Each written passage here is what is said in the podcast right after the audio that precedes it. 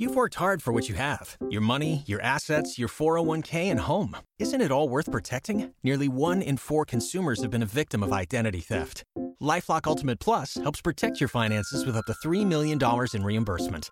LifeLock alerts you to identity threats you might miss, and if your identity is stolen, your dedicated U.S.-based restoration specialist will work to fix it. Let LifeLock help protect what you've worked so hard for. Save 25% off your first year on LifeLock Ultimate Plus at lifeLock.com/slash-aware. Terms apply.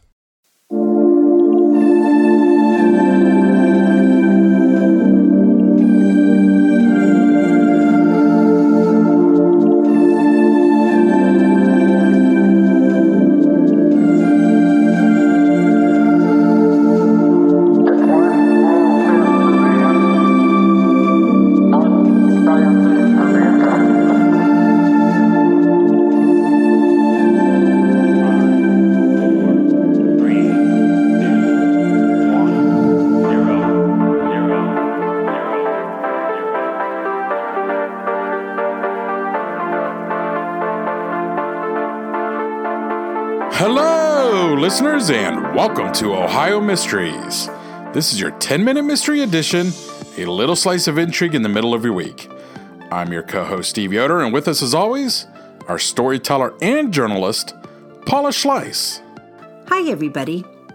We have covered some really fascinating mysteries at Ohio's colleges and universities, from disappearances to unsolved murders to hazing deaths. Names like Brian Shaffer and Judy Martins and Ron Tammen have become legend as subjects of some of these mysteries. Tonight, we're going to add another one to the list Charles Chico Ballard. On February the 8th, 2000, someone lured Chico to the basement of his apartment next to the campus at Ohio State University, and there, between 3 and 4:15 a.m., they killed him. According to a 2010 story in the Columbus Dispatch, detectives are also pretty confident about who pulled the trigger. Homicide detective Dana Farbacher said it was a planned execution. He called it a Hollywood hit. But here we are, more than 20 years later, and still not enough evidence to bring this one to court. So here's the story of Charles Chico Ballard, with a nod to the reporting of Holly Zachariah of the Dispatch. In hindsight, it seemed Chico was always destined to become a mechanical engineer.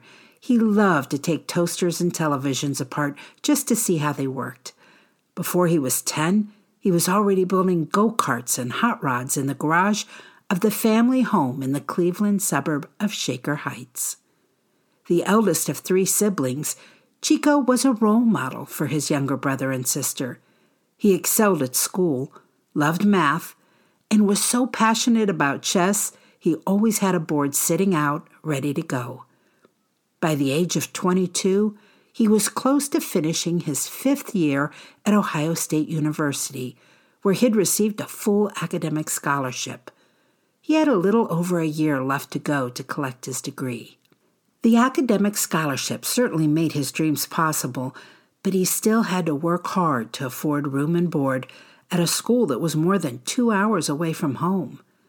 He found a place in a big brick house at 328 East 17th Avenue, where the rent was cheap. Maybe too cheap. He lived in apartment A and was the building's only paying tenant. The rundown property didn't have a locking back door, and sometimes homeless men slipped in to sleep in the basement. Those who knew Chico admired him and his efforts to rise up in life and go after what he wanted. His friend, Leo Felix, told the Columbus Dispatch he met Chico when they were pre engineering students at an OSU orientation class the summer of 1995. Leo said that Chico, and here's a quote, gave me somebody I could depend on for anything. We were college kids trying to figure out where we were heading, and I didn't have a clear picture. But he did. He had a direction. Well, Leo and Chico became best friends. As a matter of fact, Leo was among a small group of buddies who hung out with Chico watching TV at his apartment that fateful February night. It was a school night, but they lingered as the clock sailed past midnight. Leo was the last to leave. He closed the back door behind him just before 3 a.m. For Leo, the first indication that something was wrong was when he didn't get Chico's usually morning phone call. Chico always called to confirm he'd be getting a ride to the material science engineering class that they took together. Leo tried calling Chico. He didn't answer. After class, he called him some more. Still no answer. That afternoon, Chico missed his telemarketing shift at a Columbus call center. He was supposed to work from 3 to 7 p.m. He didn't show up, and that was very unlike him. Then, on Wednesday, when Chico was absent from his 8 a.m. class, Leo felt panic.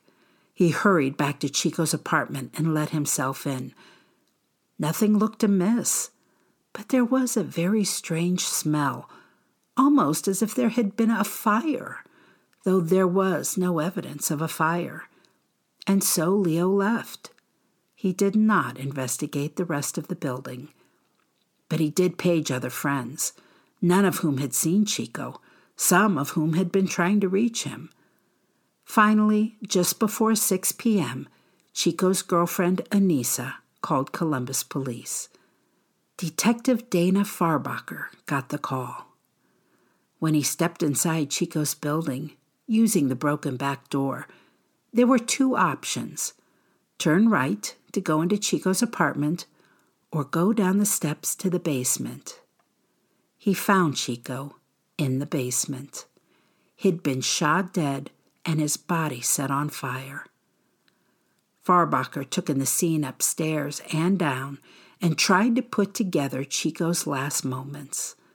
He surmised that when Leo left just before 3 a.m., the killer was probably already in the basement, patiently waiting for Chico to be alone and when he was, the killer threw the circuit breaker and plunged the building into darkness.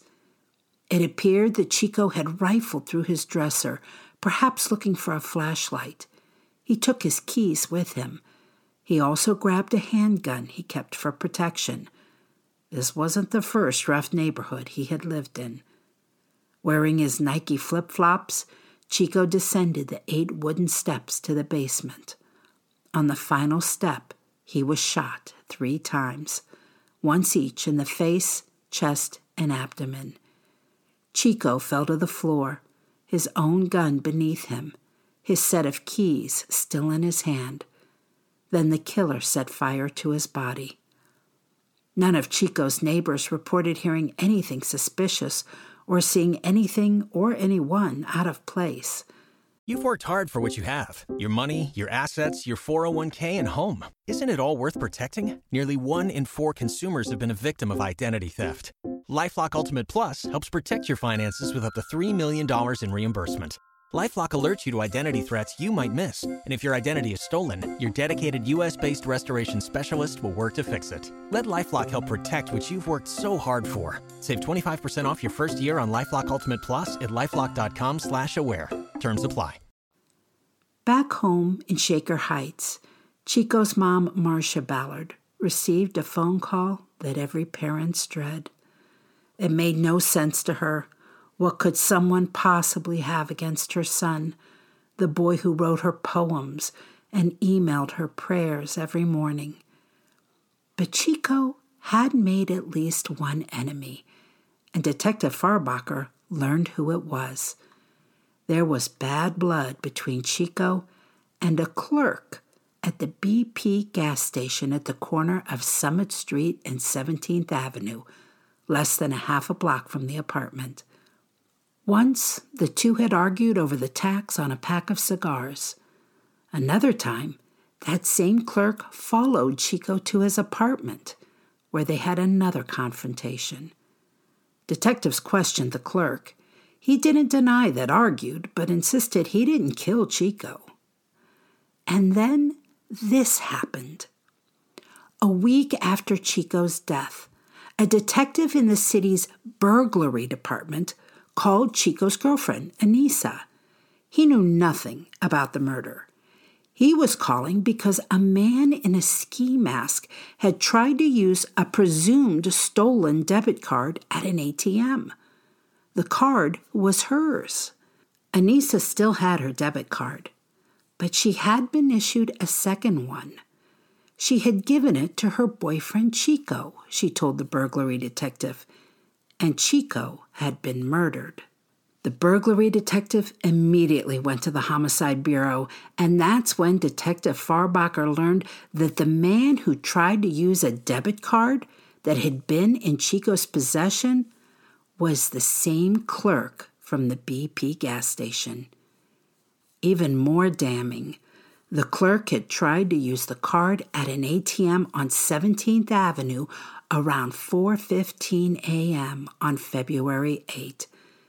That was just 90 minutes after Chico was last seen alive by Leo.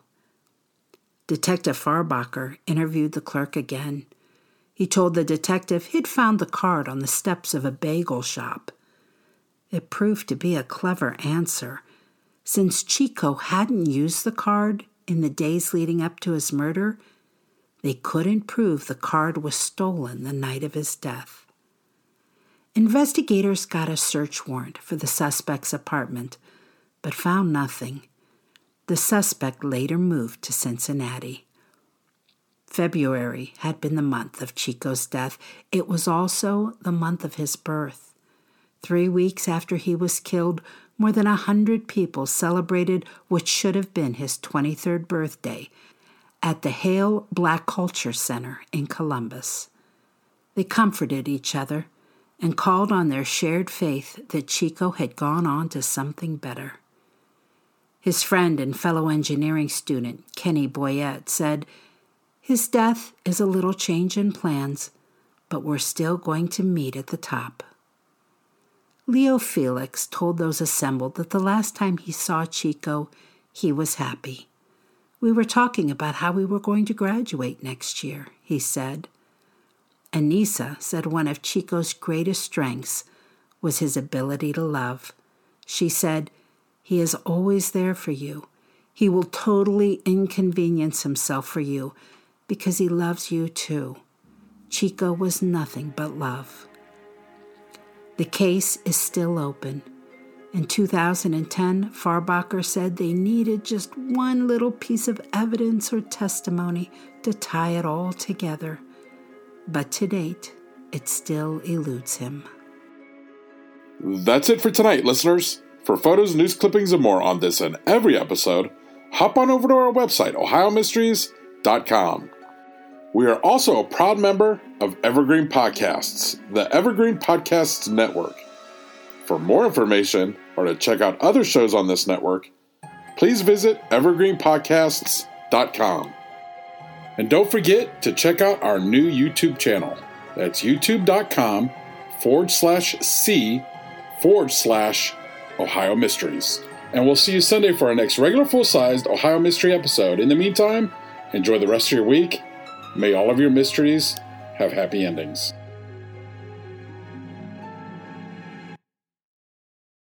You've worked hard for what you have your money, your assets, your 401k, and home. Isn't it all worth protecting? Nearly one in four consumers have been a victim of identity theft.